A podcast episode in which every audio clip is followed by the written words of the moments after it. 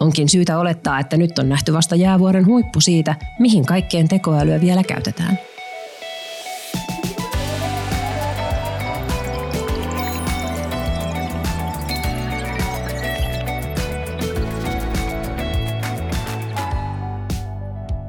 Älykästä tekoa.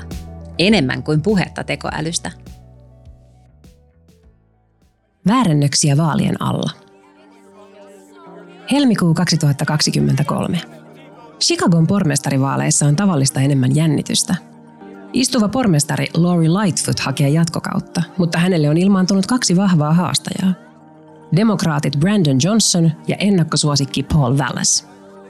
Myös Lightfoot on demokraatti, joten vaaleihin ei liity suuria poliittisia vedenjakajia – mutta alueellisesti ja koko Illinoin osavaltion kannalta Chicagon pormestarilla on merkittävä asema esimerkiksi koulutukseen liittyvissä kysymyksissä, ja näihin myös Johnson ja Wallace ovat ottaneet vaalien aikana tiukasti kantaa. Vaalien aattoiltana viestipalvelu X ilmestyy video, jossa Paul Wallace esittää hyvin hämmentäviä kommentteja. Hän muun muassa ihmettelee, miksi poliisien kovista otteista ollaan nykyään niin huolissaan – 70-vuotias ehdokas muistelee, että minun aikoinani poliisi olisi voinut tappaa 17 tai 18 ihmistä ilman, että kukaan räpäyttäisi silmäänsä. Wallacein kampanja reagoi videoon, tiedottaa sen olevan väärennys ja raportoi siitä Xlle, joka poistaa videon ja sen julkaisijan käyttäjätilin. Ennakkosuosikki Wallace voittaa vaalit, mutta ei saa yli puolta äänistä. Vaalien toisella kierroksella hän häviää Brandon Johnsonille, joka aloittaa Chicagon pormestarina kesäkuussa. Asiantuntijan mukaan videoväärennös oli erittäin taitavasti tehty, mutta sen vaikutusta vaalien lopputulokseen on vaikea arvioida. Kesäkuu 2023. Yhdysvalloissa valmistaudutaan kovalla tarmolla presidenttikisan esivaaleihin. Floridan kuvernööri Ron DeSantis on noussut ennusteissa Donald Trumpin haastajaksi, ja hänen kampanjaorganisaatiossaan kehitellään erilaisia ideoita kuvernöörin aseman vahvistamiseksi – Yksi niistä saa näkyvän muotonsa viestipalvelu X, jossa kampanja julkaisee videon Trumpista ja Yhdysvaltain epäonnista koronastrategiaa johtaneesta Anthony Faucista. Videolla herättää erityistä huomiota kohta, jossa Trump näyttää halailevan ja suutelevan Faucia. Koska kyseessä on Trumpin ja Faucin todellinen kohtaaminen, netistä löytyy materiaalia, josta selviää, mitä tilanteessa oikeasti tapahtui. DeSantisin kampanja ei myönnä käyttäneensä tekoälyä halaus- ja suutelukuvien luomiseen, mutta asiantuntijat pitävät merkkejä selvinä. Toisaalta jotkut DeSantisin tukijat muistuttavat, että Trump on joukkoinen itsekin syyllistynyt erilaisten kuvaväärennösten jakamiseen sosiaalisen median kanavissa jo vuosien ajan. Väärennetyn videon julkaisu ei juurikaan vahingoita Trumpia, mutta DeSantisin tähti lähtee vähitellen laskuun. Tällä hetkellä häntä ei pidetä varteenotettavana esivaalivastustajana Trumpille. Syyskuu 2023. Slovakian poliittinen tilanne on epävakaa ja ennenaikaisesti pidettävien parlamenttivaalien tulosta on vaikea ennustaa. Kärkipaikasta kamppailevat venäjämielinen Smer-puolue ja länsimielinen edistyksellinen Slovakia. Tunteita nostattavat sota Ukrainassa sekä yleiseurooppalaiset kipupisteet, talouskasvun haasteet, kansallisuuskysymykset ja eri vähemmistöjen asema. Kolme päivää ennen vaaleja, juuri ennen vaalikaranteenin alkua, nettiin ilmestyy video, jossa edistyksellisen Slovakian puheenjohtaja kertoo pohtineensa asioita tarkemmin ja aikovansa äänestää vaaleissa äärioikeistolaista republikapuoluetta. Videolla eivät näy puheenjohtajan kasvot, mutta hän esittelee itsensä kaikkien tuntemalla äänellään. Vaikka videota on helppo epäillä väärennökseksi, se leviää nopeasti, eikä edistyksellinen Slovakia ehdi julkaista kunnollista oikaisua videolla esitetyille väitteille. Videon vaikutusta tasaisten vaalien lopputulokseen on mahdoton arvioida täsmällisesti, mutta venäjämielinen Smer voittaa vaalit edistyksellisen Slovakian jäädessä toiseksi. Edelliset kolme esimerkkiä ovat vain pieni osa kaikista niistä väärennöksistä, joita maailmalla on viime aikoina tehty tekoälyn avulla. Poliitikkoväärennöksillä pyritään tietenkin vaikuttamaan vaalituloksiin, mutta väärennöksiä käytetään myös puhtaasti rikollisiin tarkoituksiin. Väärennösten tekeminen tekoälyn avulla on erityisen helppoa ja myös halpaa. Onkin syytä olettaa, että nyt on nähty vasta jäävuoren huippu siitä, mihin kaikkeen tekoälyä vielä käytetään. Samaan aikaan, kun eri maiden lainsäädäntöä yritetään kovalla kiireellä saada ajan tasalle generatiivisen tekoälyn ja sillä toteutettujen sisältöjen kanssa. Otetaan vielä pari askelta taaksepäin.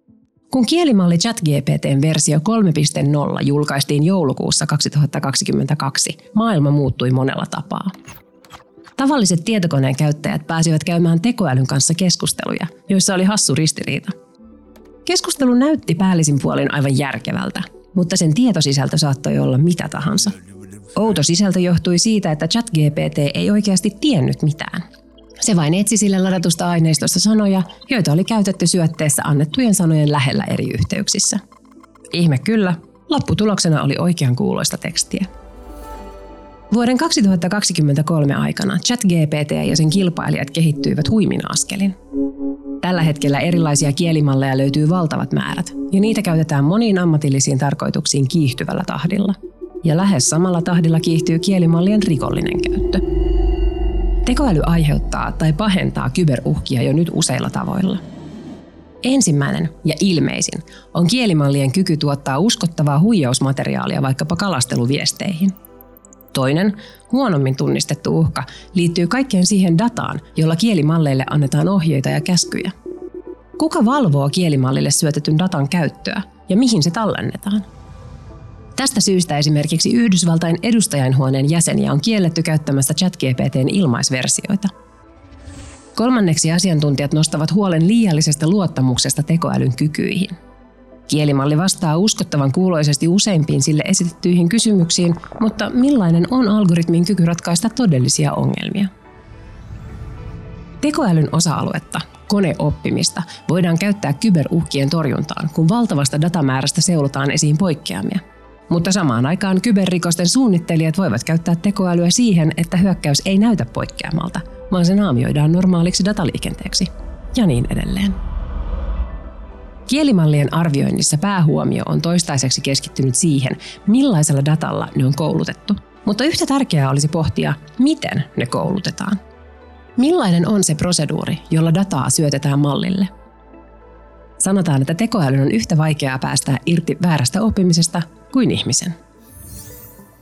Kehittyneen generatiivisen kielimallin tuottamaa tekstiä on vaikea tunnistaa tekoälyn tekemäksi, etenkin jos käytössä on vain mallin tuottama staattinen lopputulos. Mutta vielä vaikeampaa, tai jopa mahdotonta, on tunnistaa tekoälyn avulla taitavasti toteutettua videoväärännöstä. Teknistä keinoa väärännöksen paljastamiseen ei ole. Ainoa toimiva keino tunnistaa väärännys on kehittynyt medialukutaito – Useissa suuryrityksissä kehitetään jo kovaa vauhtia niiden omia kielimalleja. Malli koulutetaan yrityksen omalla datalla ja prosesseilla, jotta sitä voitaisiin käyttää erilaisiin automatisoitaviin tehtäviin. Aluksi asiakaspalveluun, seuraavassa vaiheessa ehkä jopa päätöksentekoon. Jos yrityksen oma kielimalli joutuu väärin käsiin vaikkapa tietomurron seurauksena, silloin yritys on tietyssä mielessä menettänyt kaiken. Mitä sitten tulevilta vaaleilta, niin Suomessa kuin muualla maailmassa, on lupa odottaa tekoälyn suhteen? Asiantuntijoiden arvion mukaan hyvin paljon, sekä hyvässä että pahassa. Tekoälyn avulla voidaan tuottaa paljon kuranttia materiaalia kampanjoinnin tueksi. Vaikuttavia puheita, taitavasti kohdennettua mainontaa tai vastustajaa pilkkaavaa materiaalia. Parhaimmillaan tekoälyn avulla voidaan jopa parantaa demokratian toimivuutta – Oikealla materiaalilla koulutettu kielimalli tarjoaisi kattavasti ja perinpohjaisesti tietoa vaaliehdokkaan taustoista, mielipiteistä ja arvomaailmasta. Tekoälyn avulla on mahdollista tuottaa myös simulaatioita ja malleja erilaisten poliittisten päätösten vaikuttavuudesta vaikkapa ympäristöön, energiantuotantoon tai tasa-arvon kehitykseen. Toisaalta tekoälyn avulla on lähes yhtä helppo tuottaa väärennöksiä kuin oikeaa materiaalia – Väärännösten tunnistamisen tekniset keinot ovat rajalliset, joten kansalaisten medialukutaidolla on yhä suurempi merkitys. Huijaus- ja kalasteluviestien tunnistamisessa pätee vanha ohje. Jos se näyttää liian hyvältä, se on luultavasti huijaus. Tai jos viestissä vaaditaan välittömiä toimenpiteitä, pitäisi hälytyskellojen soida. Vastaavasti, jos tunnettu poliitikko esittää vahvasti aiemmasta poikkeavia mielipiteitä, on syytä epäillä väärännöstä. Olkoonkin takinkääntö politiikasta tuttu toimintamalli mutta ei koskaan juuri ennen vaaleja. On myös muistettava, että tekoäly on hyvä renki, mutta huono isäntä. Jos kampanjakoneisto suoltaa holtittomasti ulos väärennettyä tietoa, niin kuinka se saa äänestäjät luottamaan todellisiinkaan sisältöihin? Entä missä vaiheessa väärän tiedon jakaminen kääntyy sen levittäjää vastaan? Koska generatiivinen tekoäly on työkaluna vielä hyvin nuori ja sen käyttöön liittyvä lainsäädäntö keskeneräistä, ovat suuryritykset ryhtyneet luomaan omia käytäntöjään ja tekoälyn käyttöä koskevia sääntöjä. Muun muassa Meta ilmoitti joulukuussa kieltävänsä generatiivisella tekoälyllä tehdyt poliittiset mainokset kaikilla alustoillaan maailmanlaajuisesti. Kiellosta päätettiin todennäköisesti ja ensisijaisesti lähestyvien Yhdysvaltain presidentinvaalien vuoksi, mutta toki päätös koskee kaikkia muitakin maita. Myös esimerkiksi Google on ilmoittanut, että sen alustoilla on jatkossa merkattava selkeästi, jos vaaleja koskevan sisällön luomiseen on käytetty tekoälyä. Aika näyttää, millaiseen asemaan tekoäly vaalityössä nousee.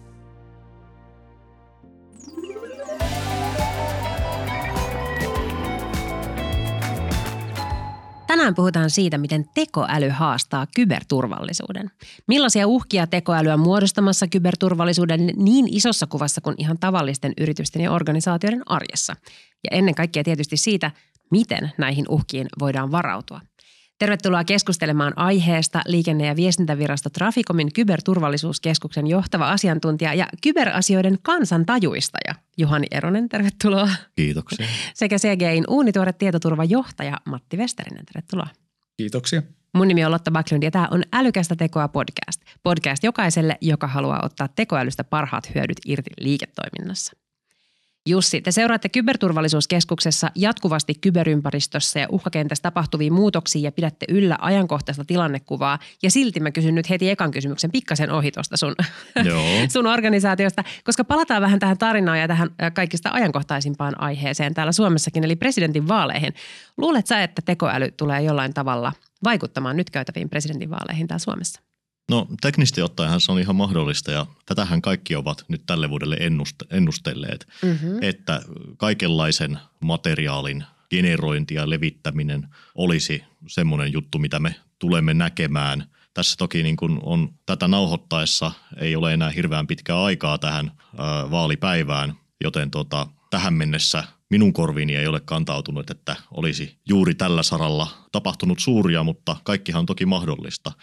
Ja niin kuin tuossa alustuksessa jo todettiin, niin, niin, niin se paras ja varmin ja kestävin neuvo, minkä voi aina sanoa, on se, että sitä medialukutaitoa kannattaa harjoittaa ja miettiä, että olipas tämä viesti nyt niin kuin kovin, kovin tuota, haluaisin nyt jakaa tämän eteenpäin ja tuota, nytpäs pöyristyin tästä ja, ja näin poispäin, niin alkaa miettimään siinä, että hetkinen – että mihin tämä perustuu, olikohan tämä nyt totta ja, ja, ja tota, miksi, miksi ju, tämä on juuri minulle näytetty juuri tässä kohti.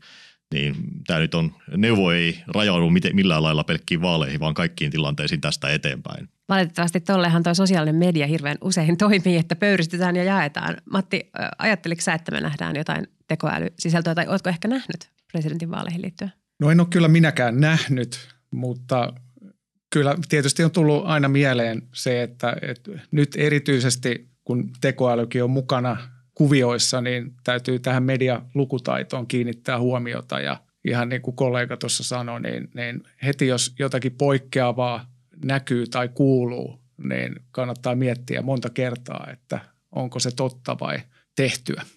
No äskeisessä tarinassa me saatiin kuulla kaiken näköisiä esimerkkejä siitä, myös siitä, miten generatiivisen tekoälyn avulla toteutetut hyökkäykset haastaa kyberturvallisuutta. Niin otetaan tämä teema seuraavaksi vähän tarkempaan syyniin. Millaisia uhkia tekoäly muodostaa kyberturvallisuudelle noin niin kuin laajassa mittakaavassa? No tämä on hyvin laaja kysymys. Mm-hmm. Jos me lähdetään tästä, tästä tuota aiheesta, tästä generatiivisesta – tekoälystä ja, ja, ja tuota, sisällön tuottamisesta, niin se on oikeastaan niin kuin lyhyellä aikavälillä se todennäköisin tapa, millä tulemme näkemään tämmöisen koneoppimisen tekoälyn käytettävän hyökkäysmielessä. Mietitään ö, hyökkäjiä, niillä ei keskimäärin ole ihan hirveän isoja tuotekehitysresursseja käytettävissä ja toisaalta jos mietitään ylipäätään ihmisiä, ihmiset haluaa käyttää kaikkein valmista ja mikä on helppoa. Ja jos ajatellaan, että on paljon hyökkäjiä, niin se keskimääräinen taitotaso, ottaenkin huomioon, että siellä on hirveän taitavia joukossa, ei ole välttämättä ihan hirveän suuri. Niin se, että tällä hetkellä niin paljon tuo kehityspanostuksia, niin paljon tuotteita tehdään, jotka liittyvät siihen, että miten ihmiset ja koneet keskustelee keskenään. Niin ei ole mikään ihme, että siellä on sitä valmista tavaraa, jota hyökkäjä voi ottaa käyttöön ja sitten helpottaa omaa elämäänsä ja, ja, ja tota, parantaa laatua ja karsia kustannuksia. Ja mietitään, että tämä hyökkää vähän niin kuin yritys, niin tämähän on vähän silleen, sä tämän, vaihdat sanan hyökkää ja vaihdat vähän muuta juttuja, niin se on niin kuin mikä tahansa yritys. Mä haluan parantaa asiakaspalvelua, mä haluan parantaa dokumentaation laatua, mitä tahansa, niin se on täsmälleen sama, sama tarina hyökkääjälle. Ja oikeastaan semmoisten massakampanjoiden osaltahan tämä nyt varmaan on se pelottavin piirre tässä näin, että jos pystytään tekemään jotain uskottavampia tarinoita, pitkäaikaisempia tarinoita eri medioilla, chateitse, videoitse, kuvitse ja, ja, ja tota, pitämään yllä keskustelua, luomaan luottamussuhteita ihmisiin, niin tämä on just huijaus, huijauspuolella se niin kuin lyhyen tähtäimen uhkakuva ehkä, jos mennään niihin muihin sitten myöhemmin. Mm-hmm. Matti, oletko samaa mieltä? Joo, kyllä mä oon ihan samaa mieltä ja sitten jos me ajatellaan näitä perinteisiä kyberturvajärjestelmiä, jotka perustuu niin kuin staattisiin sääntöihin ja malleihin, ne voi osoittautua riittämättömiksi ja liian hitaiksi saamaan kiinni nämä tekoälyllä tehdyt, tehdyt haittaohjelmat, jotka päästessään järjestelmään niin aika nopeasti löytää ne haavoittuvuudet ja pystyy sitten suuresta määrästä dataa miettimään nopeasti, että mitä menetelmää ne käyttää näiden haavoittuvuuksien hyödyntämiseen. Ja, ja kyllä se tarkoittaa sitä, että meidän niin kuin kyberturvallisuuspuolella täytyy myös nyt sitten hyödyntää tätä tekoälyä, että me saadaan kiinni nämä yhä nopeutuvat, nopeutuvat hyökkäykset. Eli jos me jaetaan nyt nämä niin kuin tavallaan kahteen osaan, niin onko näin, että, että esimerkiksi nämä tarinat, mitkä me kuultiin tuossa ensimmäisessä tarinassa, niin, niin sehän liittyy siihen, että ihminen on vähän niin kuin heikko lenkki aina. Eli ihmistä pystytään huijaamaan videoilla tai, tai puheluilla, jossa on väärennetty jonkun ääntä, yritetään vaikka kidnappaushuijauksia tehdä tai jotain tämmöistä. Ja sitten on nämä tämmöiset, niin kuin, että tekoäly pystyy luomaan vielä vaikeampia, järje- tai siis tehokkaampia tällaisia järjestelmiä tai viruksia tai jolla, jolla pystytään tunkeutumaan. Onko me ihan hakoteille? No tossapa se suurin piirtein se jako menee. Mä itse tota, en sanoisi, että ihminen on niin kuin välttämättä se heikoin lenkki. Monestihan se on silleen, että, että tuota, ää, järjestelmät on – monet järjestelmät on aika heikkoja tai tavallaan ne on ajat, niitä ei ole tehty tällaiseen nykyiseen uhkakuvaan, jolloin monesti se järjestelmä ei huomaa sitä virhettä, mutta se ihminen huomaa, että jos on, tuota, kun on asialla semmoinen ihminen, jolla on aikaa ja joka, joka tuota, tietää jonkun järjestelmän tai prosessin, niin se on se niin kuin viimeinen maalivahti siinä, siinä tota hyökkäjän ja hyökkäjän tavoitteen välissä, että se menee toisaalta tolleenkin päin. Ja tota, sillä teknisellä puolellahan me ollaan niin jossain haittaohjelman torjunnassa nähty jo pitkään, että, että tuota, siellä pystytään käyttämään tällaisia koneoppimiskaltaisia menetelmiä niiden uusien haittaohjelmavarianttien tai uuden kaltaisten haittaohjelmisten ja pienien muutosten huomaamiseen niin kuin paremmin kuin nämä mainitsemasi nämä staattiset, staattiset menetelmät. Sillä puolella tota on jo jonkun aikaa tehty, mutta tuota, toinen puoli, mitä ollaan mietitty, että missä vaiheessa se oikeasti niin kuin näiden haittaohjelmien luominen siirtyy sinne niin kuin tekoälypuolelle, niin, niin, niin se on sitten ehkä vähän kauempana. Kuinka kaukana, sitä on hankala sanoa odottava maali. Okei, no, mutta katsotaan vähän tulevaisuuteen. Sä sanoit, että, että rosvot on vähän niin kuin kaikki muutkin työntekijät, että siellä istuu kuitenkin jotkut innovoimassa ja keksimässä uusia, uusia tuotteita tai uusia ö, rosvoiluja. Niin mitä me voidaan nyt nä- olettaa, että me nähdään tulevaisuudessa? Haluatko aloittaa välissä? No tota, Aloita se. se käy ihan hyvin. Joo, siis tota, jos mietitään, mietitään semmoista, niin kuin miten tämmöinen rosvoilukampanja nyt menee, niin, niin, niin jos meillä on nyt nämä kaksi, kaksi pää niin kuin linjaa, että toinen on nämä huijaukset, eli mennään suoraan esittämään ihmiselle tai tulevaisuudessa miksei vaikka sille tekoälyapurille. Että siellä voi olla yksi generatiivinen malli, joka sitten niin yrittää palvella palvella tuota asiakasta ja toinen generatiivinen malli, joka yrittää huijata sitä toista tekemään, mitä se ei tekisi. Että ei, niin kuin, äh, en, en nyt laskisi tätäkään pois. Että se on vaan, katsotaan, että okei, no tämä toinen on se, että nyt, nyt mä niin kuin yritän jollain tavalla suostutella – toista osapuolta tekee jotain sellaista, mitä niin kuin hän ei normaalitilanteessa tekisi. Ja toinen on sitten, että käytetään jotain järjestelmän heikkoutta tai teknistä ominaisuutta hyväksi ja sitten sillä tehdään, järjestelmällä tehdään jotain, mihin se ei ole alun perin suunniteltu. Näin niin kuin hyvin karkeasti arvioiden. Ja tota, niin kuin tuossa mainittu, niin tämä ensimmäinen, ensimmäinen vaihe, niin, niin, niin se on niin kuin hyvin pitkälti nähtävissä, että, että niin kuin esimerkiksi tänään kuulin ensimmäisestä tapauksesta, missä nimenomaan suomalaisen yrityksen oli kohdistettu tämmöinen deepfake-huijaus, jossa siis oli, oli tota johtajan ääntä Niin, johtajan mm. äänellä, äänellä tuota, tehty uskottava tarina ja sillä lähetetty ääniviestejä muille johtajille ja yritetty tällä tavalla saada tuota rahallista hyötyä aikaiseksi. Tämä nyt torpattiin, mutta tätä nyt on, tämä on nyt semmoinen asia esimerkiksi, mitä me ollaan pitkään odotettu, että ensin se tulee sinne korkean arvon kohteisiin ja sitten myöhemmin viime vuonna Amerikassa on jo tuota, kauppakomissio varoitellut siitä, että, että paikalliset, niin kuin olen hukannut puhelimeni, tyyliset huijaukset on jo vähitellen siirtynyt siihen, että generoidaan uskottavaa ääntä jostain samplesta, mikä on löydetty, jostain pikku äänipätkästä, mikä on löydetty internetistä. Että niin tämä on niin kuin se suunta, minne, minne tuolla puolella mennään. Ja sitten sit siellä tota, teknisten huijausten puolella siinä voi ajatella, että on niin kuin kohteen valinta. Ensin pitää löytää joku semmoinen heikko kohde tai joku sellainen kohde, jossa on jonkinlainen virhe, jota voidaan hyväksi käyttää. Sitten valita niiden kohteiden joukosta lupaavin. Sen jälkeen keksii joku menetelmä, millä saadaan jonkinlainen jalansija sinne ympäristöön ja sitten sen jälkeen lähdetään miettimään, että olla okei, nyt mä nyt oon täällä jossain ja mitäs mä olinkaan tekemässä, ai niin joo, mä yritän saada paljon rahaa itselleni, joten mä varastan tältä tietoja tai, tai tuota, mä alan kiristää näitä tai sitten mä varastan ää, niiltä jotain arvokkaampia tuotekehitystietoja tai käytän, käytän sitä ympäristöä resurssina muihin hyökkäyksiin. Siinä on niin kuin, tavallaan, näihin voi sitten alkaa miettimään, että okei, no nyt mulla on tämmöisiä, mä teen sen yleensä tälleen, mä naputan näppäimistöllä näin ja nyt mä voin sitten niinku automatisoida näitä, paketoida näitä ja sitten varmaan seuraavassa vaiheessa voi ajatella, että no joku itse asiassa mä voisin mennä tonne rannalle pinakoladan kanssa ja tota, tulee släkki pingaus kännykkään silloin, kun koneoppiminen ei pystykään hoitaa sitä. Että tälleenhän se varmaan niin kuin työläinen, tietotyöläinen yleisesti ja myöskin Rosmo ajattelee. No joo, mulla tulee mieleen se, että tekoälyn avulla pystytään menemään niin kuin huomattavasti henkilökohtaisempiin huijausviesteihin. Et jos me ajatellaan niin kuin ennen vanhaa, niin, niin tota, Afrikasta tuli joku heikolla englannilla oleva huijausviesti, joka oli niin kuin vähäiselläkin medialukutaidolla aika helppo ymmärtää, että, että tässä on nyt jotain, jotain pielessä. Mutta nyt, nyt pystytään louhimaan kaikki sun niin kuin sosiaalinen media, sun harrastukset, perhe, tiedetään niin kuin susta oikeastaan kaikki, mitä sä oot sinne sosiaaliseen mediaan joskus laittanut. Ja, ja sitten kun se pystytään se viesti – muotoilemaan joko englannin tai suomen kielellä aika virheettömästi, tai sitten voidaan käyttää jopa äänisämpleen kautta niin kun sun oikeaa ääntä tai, tai sun kaverin ääntä, niin kyllä tämä niin tuo tähän medialukutaitoon nyt aivan uuden ulottuvuuden. Että täytyy ymmärtää myöskin se, että, että vaikka se olisi niin kuin kuinka henkilökohtainen ja semmoisia tietoja, että sä ajattelet, että se huijari ei voi susta tietää, että on pakko olla totta, niin ei se välttämättä ole kun me puhutaan nyt esimerkiksi sellaisista trendeistä, mitä tapahtuu viestinnästä tai PR tai markkinoinnista tänä vuonna, niin on just tämä tämmöinen niin kuin kustomoitu markkinointiviestintä sulle. Ja sitä pystyy skaalaamaan. Siis se on niin kuin parilla napinpainalluksella, niin sä teet ton saman sadalle tuhannelle asiakkaalle. Mikä tarkoittaa tietenkin, että nyt siellä istuu jotakin rosvoja, joilla on tämä sama kapasiteetti tehdä sadalle tuhannelle potentiaaliselle uhrille.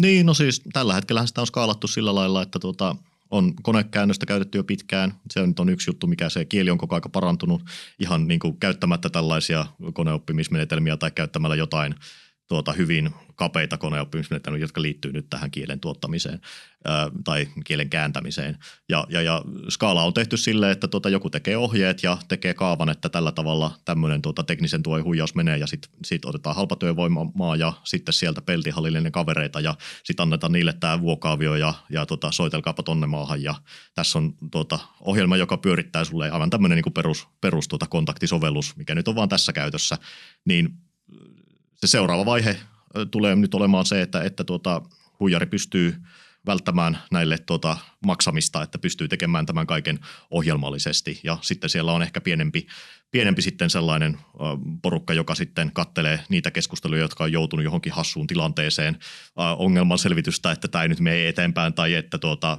sitten, että okei, nyt me ollaan päästy siihen vaiheeseen, että nyt, nyt voisi alkaa tuota, lypsämään tästä nyt rahaa Eli kyberhyökkäys voi tulla vähän niin kuin mistä tahansa oikeastaan sisään sinne firmaan. Ö, ymmärretäänkö näitä haasteita yrityksissä tarpeeksi teidän mielestänne? Se on hirveän vaihtelevaa. Mun mielestä niin kuin, mm. meillä on tosi hyviä yrityksiä ja sitten on semmoisia yrityksiä, joilla on vähän enemmän takamatkaa. Et jos katsoo vaikka yleisesti ottaen vaikka niin kuin huoltovarmuuskeskuksen tekemiä selvityksiä, niin, niin, niin siinä näkyy semmoisia niin piirteitä, että on sellaisia liiketoimintasektoreita, energiahuolto, finanssi, tele, ICT, ää, tietoliikenne, missä on pitkät perinteet tämmöisestä riskienhallinnasta ja tietoturvaongelmien hanskaamisesta. Ja sitten on sellaisia aloja, missä se ei ehkä ole ensinnäkään niin, niin normaalia toimintaa. Mutta nykyisin, kun kaikki yritykset on kuitenkin digiyrityksiä ja kaikki on tietokoneella, niin kaikkien pitäisi alkaa mieltämään, tai olisi pitänyt alkaa mieltämään jo aikaa sitten, että, että kyllä tämä on heille tärkeää. Valitettavasti näin ei ole, niin meillä on tämmöistä sektorikohtaista vaihtelua. Tietenkin sektorin sisällä on eri kokoisia toimijoita ja eri tasoisia toimijoita ja, ja, ja markkinatkin on muuttunut jonkun verran. Tämä on koko ajan muuttunut semmoiseksi verkostoituneemmaksi tämä toiminta, että, että tota, kaikilla on tiukka osaamisalue, jota, jota tehdään ja kaikki muu ostetaan ulkopuolelta, niin se korostaa sitä, että, että tuota, tämmöisessä kokonaisuudessa jokaisella on kuitenkin se tärkeä paikkansa ja oma leiviskä. No sä Matti autat työksesi yrityksiä tässä asiassa. Oletko samaa mieltä? Olen ehdottomasti samaa mieltä. Se on, se on just näin. Ja, ja tota, mä en tiedä, että mennäänkö me NIS kakkoseen tässä, tässä podcastissa, mutta tota... Uh, no mennään vaikka heti, mutta kerro nopeasti, mikä on NIS 2? Network and Information Services Directive. Euroopan laajuinen Euroopan kyberturvallisuusdirektiivi. Kyllä. Just. Niin siitä, siitä tuli mieleen, että se tulee voimaan vähän myöhemmin, mutta nyt kehottaisin yrityksiä lähtemään toimimaan sen mukaisesti jo oikeastaan heti, niin sitten ne on valmiina siihen, kun tämä tekoälyavusteinen hyökkäysteknologia tästä kehittyy ja, ja, ja tiivistyy, niin sitten ollaan varustauduttu ja osataan toimia, toimia oikein. Että, et, et siinä ehkä se kaikkein tärkein viesti on se, että, että kun se tulee voimaan, niin ei enää riitä vastaukseksi, että en, en tiennyt, että minun piti tietää, vaan, vaan sitten täytyy oikeasti tietää ja sen takia kannattaa nyt lähteä liikkeelle. Mutta ettei tämä nyt mene aivan liian dystooppiseksi, niin täytyyhän sen tarkoittaa, että tekoäly voi parantaa myös juoksua täällä meillä hyvisten puolella. Eli miten se sitten auttaa tässä kyberhyökkäysten torjumisessa tekoäly? No totta kai se auttaa ja se on tosiaan joillain kapeilla alueilla auttanut jo jonkun aikaa, että puhuin jo aikaisemmin siitä, että eri haitta pienen, pienten muutosten tunnistaminen on ollut semmoinen alue jo, jo vuosia, jossa, jossa on koneoppimista käytetty. Ja vastaavasti, jos todetaan, että koneoppimisella pystyy tekemään uskottavan kaltaisia huijauksia, niin eiköhän sillä pysty myöskin tunnistamaan sitä, että tällä, tässä on merkkejä huijauksesta. Eli onko tässä merkkejä vaikka tiettyjen psykologisten kikkojen käyttämistä. Kiireen tuntu on mainittu, kiireen, kiireen tunnun luomisessa, auktoriteettiin vetoamisessa ja näin poispäin. Että mä uskon, että, että silläkin puolella, molemmin puolella aitaa on, on, on tuota mahdollisuuksia. Ja, ja vastaavasti myöskin niin kuin, kun lähdetään miettimään, miettimään puolustautumista, niin ensin pitää tie, ymmärtää, tietää mitä ollaan puolustamassa, ymmärtää se, ymmärtää se, mitä se, miten se normaalisti toimii ja mikä on poikkeavaa, niin uskoisin, että kaikkeen tähän ö, löytyy tässä jossain kohti tulevaisuutta. Taas hankala ennustaa, kuinka kauan missäkin asiassa Joo. menee, mutta, mutta tuota koneoppimisavusteisia ratkaisuja. Eli vähän niin kuin spam-filtteri, mutta huijauksille. Joo, joo mm. spam-filtteri perustuu myös vähän semmoiseen, että onko siellä tämmöisiä sanoja ja niin. näin poispäin. Että tässä niin, se, tämä nyt vähän epäilyttävältä? Niin, tässä se olisi enemmän silleen, että niin kuin kokonaisuutena miltä tämä sun mielestä näyttäisi. No sä oot työskennellyt tietysti erilaisten valtion hankkeiden kanssa. Nyt me aina ajatellaan, että kyllähän nyt yrityksissä jotenkin on tämä tämmöinen, heillä on teknologiajohtajia ja, ja siellä käytetään CGI ja apuna ja näin. Niin miten valtion puolella? Uh, no valtiokin on tosi laaja käsite. että meillä, on, meillä, meillä on olemassa, mä itse olen tämmöisessä no, kyberturvallisuusviranomaisessa ja tein enimmäkseen töitä turvallisuusviranomaisten kanssa ja siellä on tietynlainen ö, kulttuuri, miten asioita tehdään ja, ja, ja tota, se on ehkä vähän vanhakantaisempi ja sillä on hyviäkin puoliaan, että, että tuota, sillä ö, kaikkia, kaikkia tuota, uusimpia ratkaisuja ei aina saada välttämättä ensimmäistä joukosta käyttöön, mutta tuota, toisaalta vanhakantaisuus ehkä suojaa joltakin uhilta ja, ja semmoinen tietty, tietty kankeus, miten asiat tehdään. Ää, valtion puolellahan meillä niin kuin on, on, jos mietitään, mietitään, tätä, mietitään erilaisia asioita, mitä tehdään, osa liittyy sen valtionhoitoon ja tuota, osa liittyy sitten kansalaisten asioiden hoitoon. Ja, ja, ja tuota, suurin, osa, suurin osa valtion toiminnosta liittyy, liittyy tietenkin niin kuin kansalaisille tarjottaviin palveluihin. Ja, ja, ja tuota, sillä puolellahan meillä, no uutisoinnista kaikki ovat voineet nähdä, että kuinka sillä puolella puhutaan siitä niin kuin uusien teknologioiden käyttöönotosta sangen positiivisesti. Eli äh, kyllähän niin kuin uhkiin varautuminen on vähän sellaista valtion leipätyötä kanssa.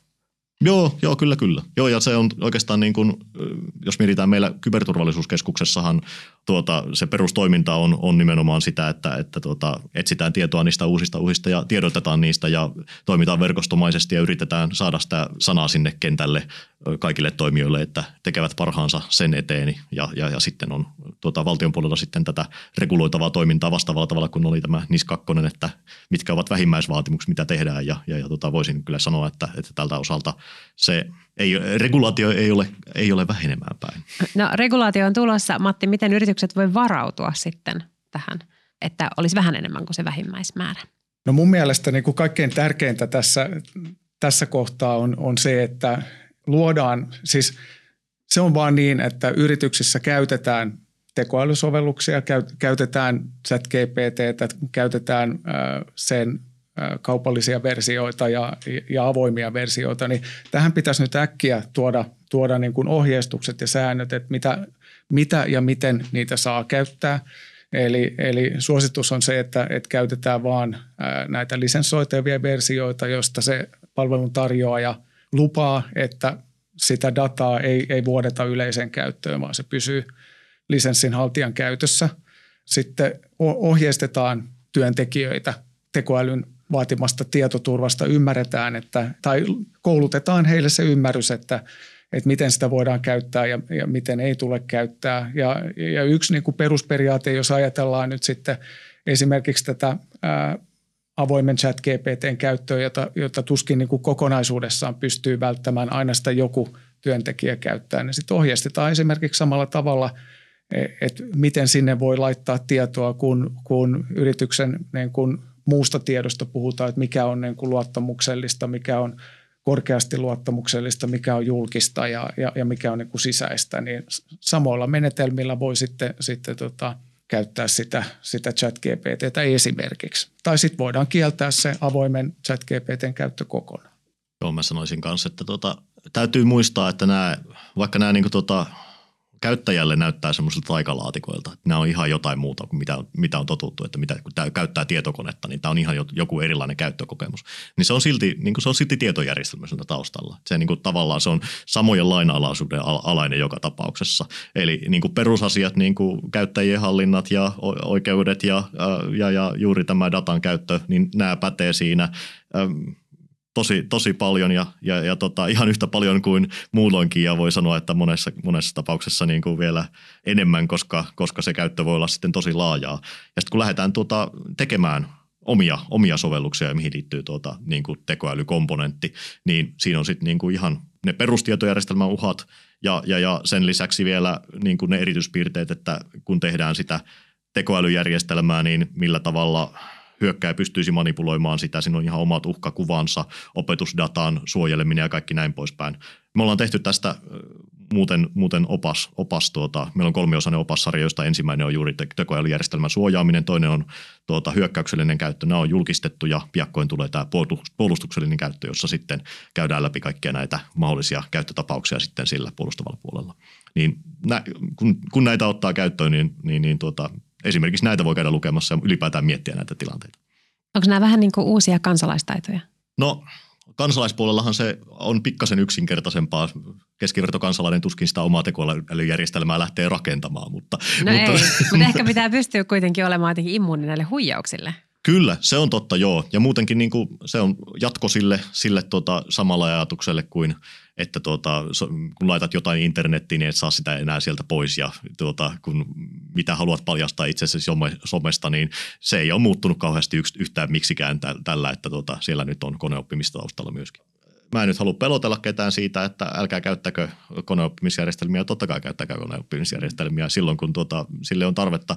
Äh, mutta tuota, se ei ole ratkaisu kaikkeen, äh, se on nyt yksi juttu, mutta, tota, jos yksi, äh, mutta tärkeämpää vielä on, on se, että tota, äh, siinä koneoppimisjärjestelmään liittyy niitä, myöskin niitä riskejä, ottakaa se käyttöön, mutta miettikää myös ne riskit.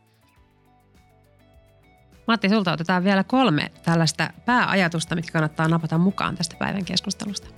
No kyllä mä lähtisin sillä henkilöstön kouluttamisella, eli henkilöstön kouluttamisella nimenomaan tekoälyyn liittyvissä tietoturvakäytännöissä. Mun mielestä se on välttämätöntä. Kyllä. Ää, mun mielestä käyttäjäoikeuksien hallinta korostuu, eli, eli vaan oikeutetut käyttäjät pääsee käsiksi arkaluonteisiin tietoihin, eli Identity Access Management kuntoon.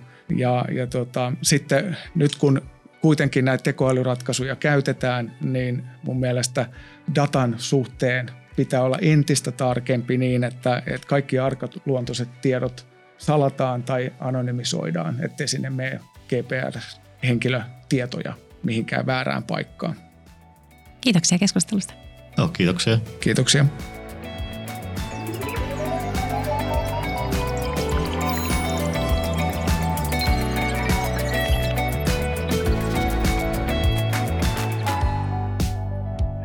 Älykästä tekoa. Enemmän kuin puhetta tekoälystä.